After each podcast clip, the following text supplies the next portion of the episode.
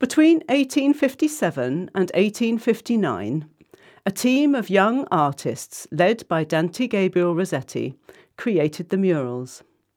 The elaborate paintings depict scenes from Arthurian legends.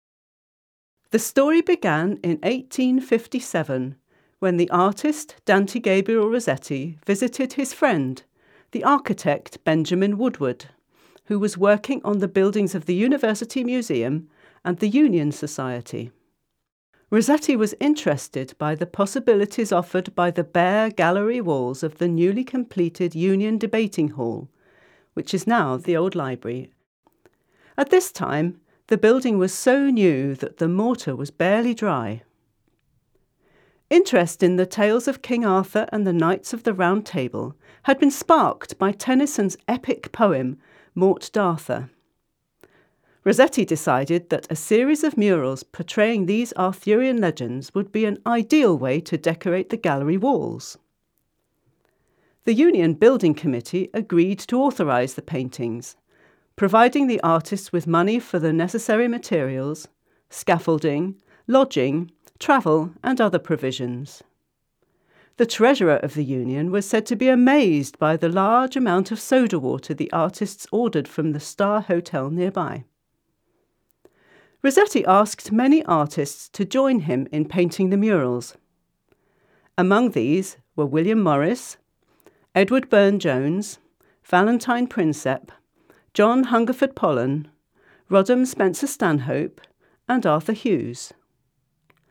The seven painters and Alexander Munro, who was creating a carving for the chamber's main entrance, were all elected honorary members of the Union. The windows of the building were whitewashed in an attempt to provide a clearer view of the murals.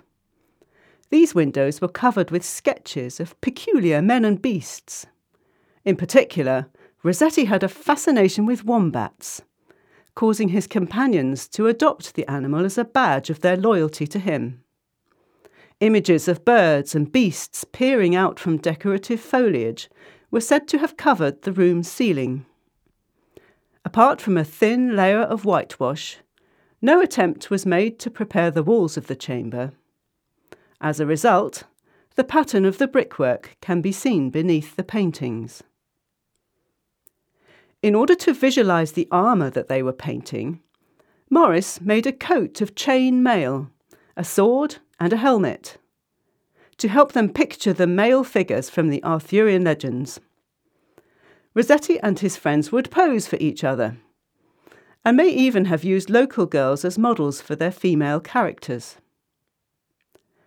They worked tirelessly on the paintings from eight in the morning until the light failed in the evening. Rossetti and Pollen sometimes worked at night by gaslight. Morris was the first to finish his mural, and so began working on the ceiling. Members of the university would often come to the union to watch the artists as they worked.